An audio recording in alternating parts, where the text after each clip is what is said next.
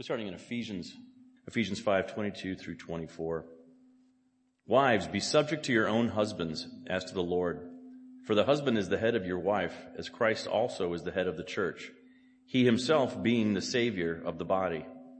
But as the church is subject to Christ, so also the wives ought to be to their husbands in everything. Now, First Peter three, one and two. Wives, in the same way, be submissive to your husbands, so that, if any of them do not believe the word, they may be won over without words by the behavior of their wives, when they see the purity and reverence of your lives. Dear Lord, we thank you for uh, your scripture. We thank you that all words are from you, Lord. We uh, pray that you would prepare us to uh, understand this. We pray that you prepare Tom and guide Tom as he uh, teaches us on this uh, these passages, Lord. Thank you, Lord. In the name of Jesus, we pray. Good morning. You can tell that I already did a change-up for this morning. I just pray this is useful to God. This stuff is so very, very important. It's so critical for our families, for the body of Christ, and for how we represent Christ in the world. One of my very favorite books and movies for a very long time has been The Hiding Place by Corrie Ten Boom. She wrote the book. Billy Graham Crusade actually produced the movie. One of the best produced Christian movies you'll ever watch if you haven't seen it. The setting at the beginning of the book is Holland during the Nazi occupation. And the Nazis were systematically marking out and rounding up all of the Jews in all of the occupied territories and sending them by train to these horrific places that we call concentration camps. More than six million Jews were exterminated in those camps. They would be taken to, the, to these horrific places, and they would live in, in squalid conditions until they were taken into gas chambers where they were executed en masse. There was a Dutch family in a place called Haarlem, Holland. There was They were devout Christians. The head of the family was a watchmaker named Casper. He had two daughters, three daughters actually, but the two that lived with them were Corrie and Betsy. And because of their, their great faith in Jesus Christ, this dear family became part of the Dutch resistance, and they worked very, very hard to help Jews get, get to safety and, if possible, get out of Nazi-occupied territories.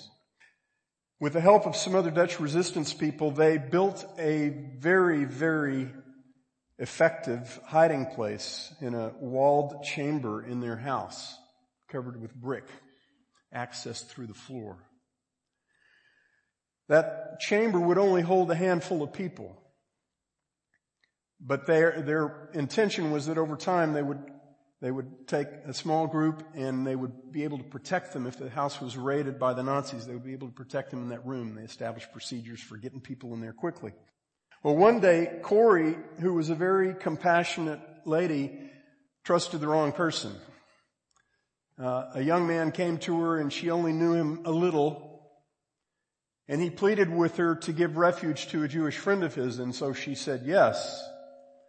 And just minutes later, after that conversation, after the man had left, the house was raided by a large number of Nazi soldiers, German soldiers. She managed, she and her sister managed to get six people into the hiding place, four Jews and two Dutch resistance fighters. Casper, Corrie, Betsy, their brother Willem, and thirty other people who came to the house that day or called by phone were all taken and arrested and put into the camps. The six people in the hiding place were never detected by the Nazis. And two days later, they were escorted to other safe houses by Dutch resistance. The German soldier whose task it was to locate the room that they had heard about in that house tore walls down. He worked for a long period of time with other soldiers, and he concluded, this is what he said to his commanding officer, he said, if they have a hiding in, hiding place in this house, the devil himself built it. He had his sides a little mixed up. Corrie and her family laid their lives down to make a handoff. They laid their lives down to, to take these Jewish people whose lives were, were on the line and to hand them off to others who would take them to safety. But they knew, these Casper and Corrie and Betsy, they knew without a question that the real handoff was not to men, because the one who controlled all of the outcome was God. And so they considered that what they were doing was, was handing these people off to God. The book is great, and there's a, there's a reunion between Betsy and this one Jewish, uh, he's a, he was a uh, cantor in the synagogue in Amsterdam. After the war, they met up again. Beautiful stuff. Well, the reason I, I lay all that out as sort of an illustration is, is to say this. You may think that God would never require you to do something like that, or you might actually hope that God would never require you to do something like that. But beloved, God requires every one of us to do those sorts of things. He requires that every one of us lay down our lives daily in order to make a handoff, in order to hand others to Him. And that includes unbelievers. It also includes one another in the body of Christ. We are commissioned to put each other into the hands of our Savior on a daily basis. And, and the way that happens is that we lay our lives down in order to accomplish it. And that means our lives in their totality, our time, our money, our, our financial well-being, our, our, uh, retirement funds, our safety, our leisure, our emotional and physical well-being. We lay it all on the altar of God for Him to use as He chooses. And we do not know how He will choose to use it. In our passage this morning, Paul begins to take this, this assignment to lay our lives down, to make this handoff to God, to Christ. He, he applies it to one particular relationship, and that's the relationship of wives to husbands. We're going to look at the wives part of that this morning, and then we'll look at the husbands part of it next time. In verses twenty-two through twenty-four, he says, "Wives, be subject to your own husbands as to the Lord. For the husband is the head of the wife, as Christ also is the head of the church, He Himself being the Savior of the body. The husband's not the Savior of the body. The wife is not the Savior of the body. Christ is the Savior of the body. But as the church is subject to Christ, also the wives ought to be to their husbands in everything."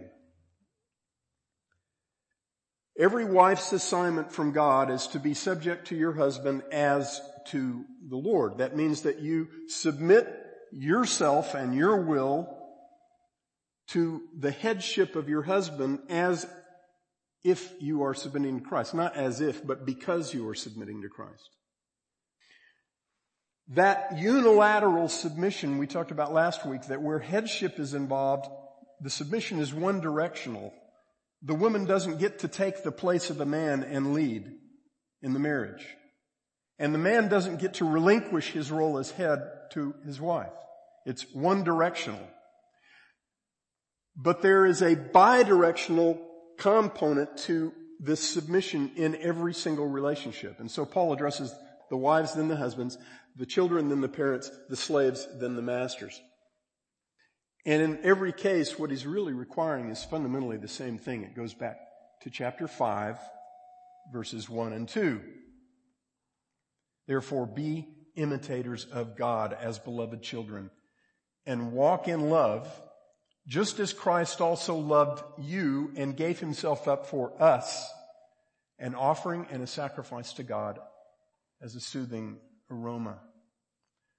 Christ laid down His life for us, for God. And He commands us to do the same thing. So the, the unilateral and the bilateral always coexist. And Christ is our example for both of those paradigms. I'm going to spend some time in another passage this morning. We're going to go back and forth some between Ephesians five, twenty-two to twenty-four and First Peter three, verses one to three. Now, some of you may say, well, that you shouldn't spend much time over there because we're in Ephesians. But like Bob, I'm, I'm very big on connecting dots, and the dots here are so strongly connected that you, you can't split them apart, because you can take, if you, by the way, the word in verse twenty-two, the word be subject is not in the verse. It, it's borrowed from the verse before, where Paul said, and be subject to one another in the fear of Christ. And that fits. And then it says wives to husband, wives to your husbands. That fits because uh, the unilateral and the bilateral always coexist, right? Now, if you take the phrase, if you borrow the verb from twenty-one, you take the phrase, wives be subject to your own husbands, you find the absolute identical phrase in the Greek in First Peter three, verse one. Identical. In the same way you wives be subject to or submissive to your own husbands. That's the same wording. It's the same command in both of these passages. But there's something fascinating that's going on in First Peter three. Because in that passage, Peter brings three threads together, three parallel threads, and the center thread is Christ. The first thread, and, and turn there please if you've got your Bibles, and if you don't, start bringing them.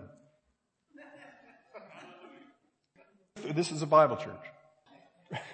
First Peter three in verses eighteen to twenty, he says, and this is after he tells all of us to be submissive to the government authorities.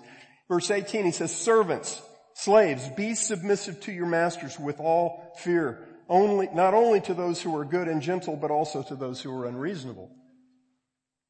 For this finds favor, if for the sake of conscience toward God, a man bears or under sorrows when suffering unjustly. For what credit is there if when you sin and are harshly treated, you endure it with patience? But if when you do what is right and suffer for it, you patiently endure it, this finds favor with God. Okay, that's the first thread. The third thread is in chapter three, verses one and two. In the same way, you wives, be subject to your own husbands, so that if any of them are disobedient to the word, they may be won without a word. Remember that. They may be won without a word by the behavior of their wives as they observe your chaste and respectful behavior. In between those two threads is the center thread, and that thread is Christ in chapter two, verses twenty-one to twenty-five. Please read this with me carefully. Look at it carefully. For you, all of you, y'all, have been called for this purpose, since Christ also suffered for you, leaving you an example to follow in his steps, who committed no sin, nor was any deceit found in his mouth, and while being reviled, he did not revile in return, but at, while suffering, he uttered no threats, but kept entrusting himself to him who judges justly. All of that is pulled out of Isaiah fifty-three, the suffering servant passage written seven hundred years before Christ came. And the two verses after that are also pulled from Isaiah fifty-three. They're paraphrased, but that's, you'll find every one of these thoughts in Isaiah fifty-three. Verse twenty-four, and he himself bore our sins in his body on the cross, that we might die to sin and live to righteousness, for by his wounds you were healed. Isaiah fifty-three. Five says, by his scourging, we are healed. Verse twenty-five, for you were continually straying like sheep, but now you have returned to the shepherd and guardian of your souls. Isaiah fifty-three, six says, says, all of us like sheep have gone astray. Each of us has turned to his own way, but the Lord has caused the sin of us all to fall upon him. And then it says, then we come back to that third thread, and the very next words, in the same way, you wives, be subject to your own husbands. In the same way as what? In the same way as Christ. See, here's, this, this didn't really register with me until the last two weeks. And I've looked at these passages countless times. In Ephesians five, the wife is in the place of the church. in this parallel that Paul draws between Christ and his church and the husband and the wife. The wife is in the place of the church, and the husband is in the place of Christ.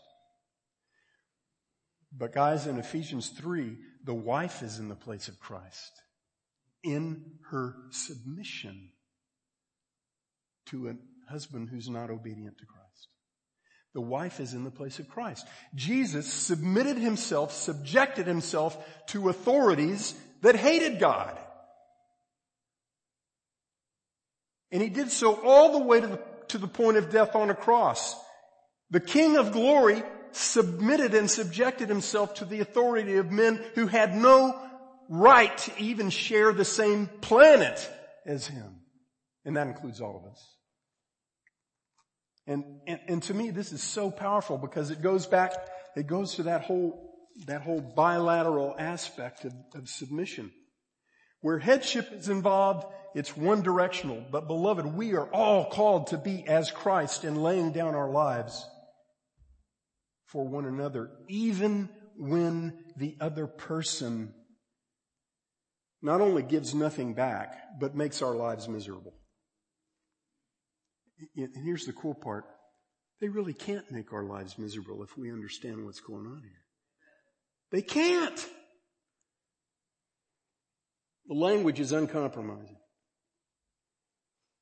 There's a handoff that happens when the wife does this. And, and First Peter three is, is pretty explicit about this. It, it, uh, It tells us, uh, that if you put the two passages together, when the wife obeys both of these, both of these commands to, that both have to do with submitting to her husband, but two different contexts, one in the headship submission relationship, the other representing Christ in his submission. When she does this, she, she hands off two things to, to Christ, her marriage and her husband. She She lays her marriage on God's altar that it might be a beautiful representation for the whole world of the relationship between Christ and his church. And, and the world's not going to see that if she doesn't submit to the headship of her husband. The, the world will not see the submission of the church to Christ that God intends if the wife does not submit to the headship of her husband. The second thing that she lays up on that altar that she hands off to Christ is her husband. And First Peter three says this. This is so beautiful. In the same way, you wives, be submissive to your own husbands so that even if any of them are disobedient to the word, they may be won without a word by the behavior of their wives. And the word in the Greek, it's actually through. It's through the behavior of their wives. That means she's an instrument. She's not a source. She is an instrument of God's work in her husband. She's not the source. And it's not a promise. God's not saying, if you submit to your husband, he will become godly. It's saying, if you submit to your husband, he may be won without a word through your behavior, your godly and submitted and chaste and respectful behavior. And that's a handoff. And it gets really messed up if the wife, if the wife assumes that she's the one who's going to make her husband godly. We'll get back to that in a second. This, uh, this principle pervades every relationship that we have in the body of Christ, and it really pervades every relationship we have with others in the world. But But the focus in both these passages is in the body. Now, who does the winning? Well, first I want to say this. When Peter says what he says in verses one and two of chapter three, what he's assuming that he's dealing with wives who have sinners as husbands. Now, I know that doesn't apply here. And the, the phrase disobedient to the word in chapter two is talking about unbelief. it's talking about Jews who rejected Christ. But the phrase itself doesn't necessarily imply the person's not a Christian. And later in chapter three, when he talks to husbands, it sounds like he's talking about marriages in which both parties are believers. But here, you've got a disobedient husband, a husband who's disobedient to the Word of God, and you've got the wife submitting anyway. And God says that he may be one without a word. Where in the passage before this did we see somebody win something without a word? Jesus. While being reviled, he did not revile in return. While suffering, he uttered no threats, but kept entrusting himself to him who judges justly. That's what the wife is to do in her marriage. And Peter says it outright in verse six, chapter three. Thus Sarah obeyed Abraham, calling him Lord, and you have become her children if you do what is right without being frightened by any fear. Now, how can you submit yourself to a husband who is not obedient to God and do that without fear? The same way Jesus did. By entrusting yourself to him who judges justly. Now, the next step from that that we might tend to take is to say, okay, if I do that, then God's going to protect me from great harm at the hands of my husband, from, from, from him really mistreating me. Well, what happened to Jesus when he entrusted himself to the one who judges justly? The next two verses say that God put the guilt of our sin on him, and he went to the cross and paid for it. So, is God guaranteeing you, wives, that if you submit yourselves to the headship of a husband who's not being godly, that you won't suffer for it? He's not promising that. What he is promising is that what you do will be delightful to him. And he's promising that he, that, that he is the God who uses that kind of faithfulness to change the hearts of other people. Perhaps to change the heart of your husband. I've seen it happen numerous times where one person in marriage started to do this stuff and God worked powerfully in the heart of the other person. Doesn't always work out that way, but it does happen. It's the kind of thing that God does. In fact, throughout the scriptures, God tells us that he has this very strategic purpose for our obedience. And our obedience is not merely, it is, it is most certainly to cultivate and, and to, you know, bless our relationship with him. But it's not just that. It's never just that. God is always using the obedience of his children to show Christ off and to, to draw others in and to build up his body. Okay. So who does the winning? Well, Ephesians Ephesians five, Christ himself is the head of the body, and Christ himself is the Savior of the body. A few verses later, when he starts talking to men, we'll get to it next week, he says that Jesus laid down his life and loved the church so that he might present to himself the church in all her glory. Not so that, not so that the husband will present the church to him, so that he might present to himself the church in all his glory. See, we, guys, we are just instruments. If you want to get in trouble with the culture, uh, just say what God says about the godly submission of a wife in a marriage. That will, that will bring down the, the wrath of this culture on you. But more and more in our generation, brothers and sisters, some of the worst resistance that you will get to saying what God says about the wife's role of submission in the marriage will be from other Christians, at least from other professing Christians. But this is very uncompromising language. And the in everything part means what it says. Now, uh, let me clarify something lest you walk away thinking that I'm a monster.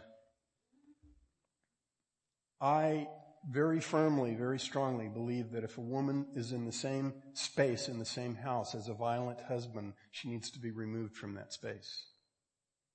Okay? And the body of Christ needs to, needs to make sure that they provide that refuge in that place. And that's happened before in this church. But that is not the same as saying to that wife that her accountability to God to lay down her life to submit to her husband has ended because he's such, he is such a monster. And that's way too often where we go. In fact, a very, a very overwhelming measure of what is presently called Christian marriage counseling is all about helping women draw the right boundaries so that they know exactly how far things can go before they get to bail. And they're all about telling their husbands in the counseling sessions that they have worked it all out and now, now we're going to be in agreement about just how much you can take advantage of me and just how much you can speak badly to me and just how much you can disrespect me before I get to bail. Guys, where would you and I be if Jesus did that? Where would you and I be if any minute of any day Jesus said, I'm going to put some boundaries on just how much you can sin against me? See, Jesus, when he went to the cross, he knew our sin, past, present, and future, before he ever, before he ever let those nails be driven into his hands and his feet. And he went to the cross knowing all that, and he didn't draw boundaries on his submission to his Father and actually on his subordination of his own well-being for the sake of our well-being. And he's our example. And so if we're going to be called, if we're going to call ourselves Christian marriage counselors, shouldn't we be telling people to do what Christ did for us? That's what, that's what the Bible keeps telling us. I want to talk for a minute about how to fumble the handoff and how to nail the handoff for wives. The first thing that wives, and there, these, this is a partial list. There are a lot of ways to do this, but one of the first things that happens in, in many relationships is that wives determine to control their own well-being. And, and that is always a grievous, grievous mistake. It makes a train wreck of the marriage. And, and Uh, the, the big problem is if they're trying to control their own well-being, that leads to, it leads to the notion that they're, that they do have control or that their husband has control over their well-being. When the reality is that only God has control over their well-being. Go back sometime to Jeremiah ten and look at what it says about why God is to be feared. It's because he's the one who does either harm or good. And in Scripture, you know what? There's no one else in that category. There are people that we perceive are threats to us. There are situations that we perceive are threats to us. But because there's a God who controls those people and those situations in totality, there's really only one who controls harm and good, curse and blessing, and that's God. And so when we ascribe the power to bless us, when we ascribe that to someone else or to ourselves, we're pushing God out of his seat. And, and guys, God is not going to give up his seat to you or me or any, anyone else. And that's really, really good. Because God loves, if you're his child, he loves you too much to let you become the source of your own well-being. Or to let your husband or your wife become the source of your well-being. And, and the reason that he won't let that happen is because he intends to be the only source of your well-being. And so he's going to frustrate that effort, and you're going to fail to find any kind of fulfillment, any kind of satisfaction in that, in that arrangement of things. You're fighting the unchangeable God, and you're going to lose. And that's really, really good.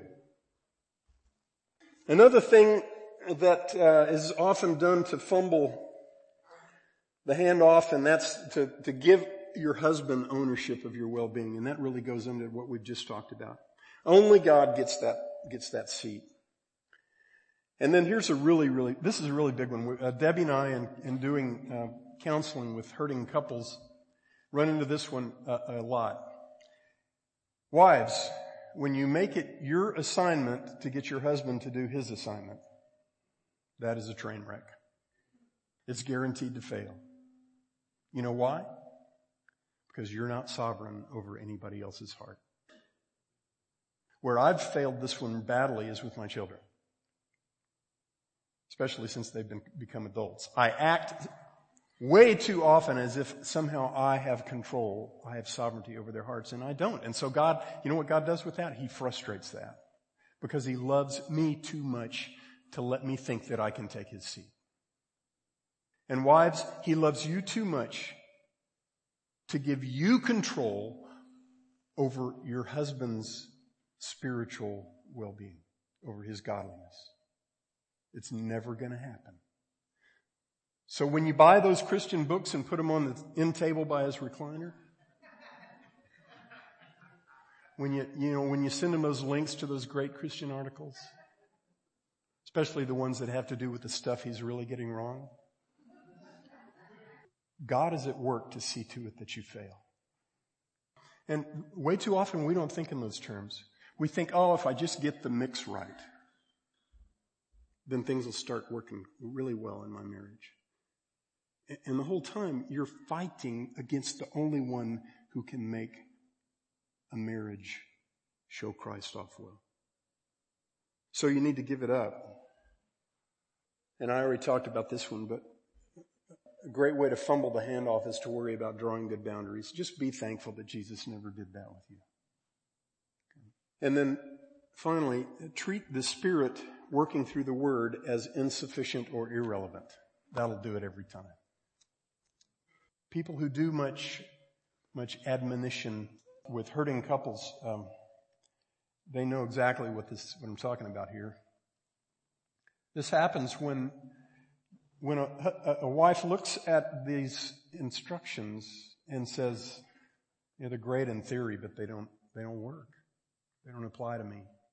If God only knew what I'm dealing with, He'd change this up. Or at least, at least He would give me some scenarios, right? He wouldn't leave me with a bunch of principles. Guys, do you know why Paul didn't populate the book of Ephesians with several thousand scenarios? It's because wisdom always trumps knowledge. Wisdom is the moral skill to live in keeping with God's character when you don't have a checklist. And our problem is we like checklists. And so we... We bail out on the Word of God and we say this isn't sufficient. It's not good enough. The Spirit working through the Word is not going to get us where we need to be. And what God says to you and to me is, humble yourselves under the mighty hand of God that He may exalt you at the proper time. The very foundation of sin in the garden started when men saw God's Word as illegitimate and insufficient, and they replaced it with their own. And so we don't get to do that. And when we get to the, how to make the handoff, how to nail the handoff, we'll uh, we'll talk about that right now. Here's how to nail the handoff for wives. Same thing applies to husbands. And guys, if you're not married, if you're widowed, if you're divorced, if you're in the earlier part of life, or if you simply... if God has not seen to it that you would have a husband or a wife, this, this applies to you one hundred percent. Here's how you nail the handoff to put the hands of others into the hands of your Savior every day. You do all of Ephesians chapters four and five with all of Ephesians chapters one through three as your supply line. And if you say, oh, well, that's really daunting, let me simplify it for you. Because here's the short version. Be an outrageously wealthy servant. Ephesians one through three is just a mountain of promises that God has made to every child whom He has redeemed, everyone He has brought into union with Christ. It is a litany of the unfathomable riches of Christ that belongs to every single Christian now and forever. And nobody can take any of this away from you. Christians spend a lot of their time holding God to promises he never made while they're ignoring the ones that he did make. Come to Ephesians one through three on a regular basis and get so familiar with it that you're never out of things to have in your mind that God has actually promised. Guys, it will change your life. I didn't start burning this stuff into my mind after I went to seminary. I started when I was sixteen years old because these promises became the definition of well-being to me. I've been so juiced up to get to the book of Ephesians because, guys, God changed my life through the promises in this book. Some of you know my history. You know what I was like when I was a teenage boy. The depression, the anxiety, the dependence on medications. I'm not condemning anybody's treatments or therapy, please. But God freed me from those things. He freed me from that, from, from a life of despair when he saved me and he showed me these promises. And they became the definition to me of well-being, and they've been my definition of well-being ever since, and I keep going back to them all the time, day after day. I don't think there is a single day that I live that I don't go back to the promises in my mind and my heart, the promises in Ephesians one through three. To know that I have been blessed, that you have been blessed with every spiritual blessing in the heavenly places. To know the hope of his calling, the riches of the glory of his inheritance in the saints, and the surpassing greatness of his power toward us who believe. To comprehend together with all the saints what is the length and breadth and height and depth, and to know the love of God which surpasses knowing. To be convinced that he is able to do exceeding abundantly beyond all that we ask or think, according to the power that is at work within us. That's well-being. And guys, nobody can take that away from you. And when you live out the exhortations in Ephesians four through six with that as your supply line, you know what happens? The Christian life ceases to be a burden and it becomes a marvelous delight. It becomes a joy to do the things of the Lord. When I hear Christians talk about the Christian life as burdensome, I can't even relate to that anymore. It's not because I'm anything special. It's because the God that I trust is special. His promises are insanely great. And that's what God intends for us. Wives, you have a tough assignment because you're married to a sinner. He doesn't have to submit to you to obey God, but you have to submit to him. And that's that seems horribly unfair. But that's a beautiful assignment that, that God gave you to be as Christ in that relationship. Just as we are called to be as Christ in that very same way in every relationship that we have in the body of Christ. It's a beautiful, powerfully useful assignment. And God wants us to be excited about it. He wants us to wake up in the morning knowing that what he has called us to do, what he has commissioned us to do based on our calling, he has equipped us to do beyond measure. We just have to believe him. We have to trust him, and we have to act on these things. Be an outrageously wealthy servant. Uh, just two other very quick things, and then I'm done. One is the ramifications for dating. My brother Jim made me think, he'll help me think about this a little bit. If you're dating, I have a little, just a very simple tip for you. You can take it or leave it. First, be an outrageously wealthy servant of others, and then find an outrageously wealthy servant of others. And don't get married until or unless you find one of those who wants to marry you. And when you do, you should probably look really hard at that. Okay. Uh, and then, lastly, the implications of all this for singles. I don't want to, it's so, when we get into these passages about wives and husbands, it's so easy for some of us to just clock out. This absolutely applies to you. Because this all traces back, it all goes back to chapter five, verses one and two. It's about imitating Christ. It's about laying your life down in order to love those who are loved by God. We all get to do that. And God gives us all these marvelous relationships in the body. One of the reasons that a lot of Christians who aren't married don't understand how this applies is because they're in the body, but they're not really in the body. They're not in the trenches, in doing life with other members of the body of Christ. And when they, when they start doing that, they see exactly how this works. All right, I've gone too long, and I apologize for that, but I get excited about this stuff. I, I pray with all my heart that we don't just walk away today and say, what's next? That, that we really take this seriously. Father, thank you. Thank you for the transforming power of your word. Father, make us humble servants of the living God. Make us great representatives of Jesus Christ, entirely by his power and entirely enabled by all that you have lavished upon us through our union with him. We ask it in his precious name. Amen.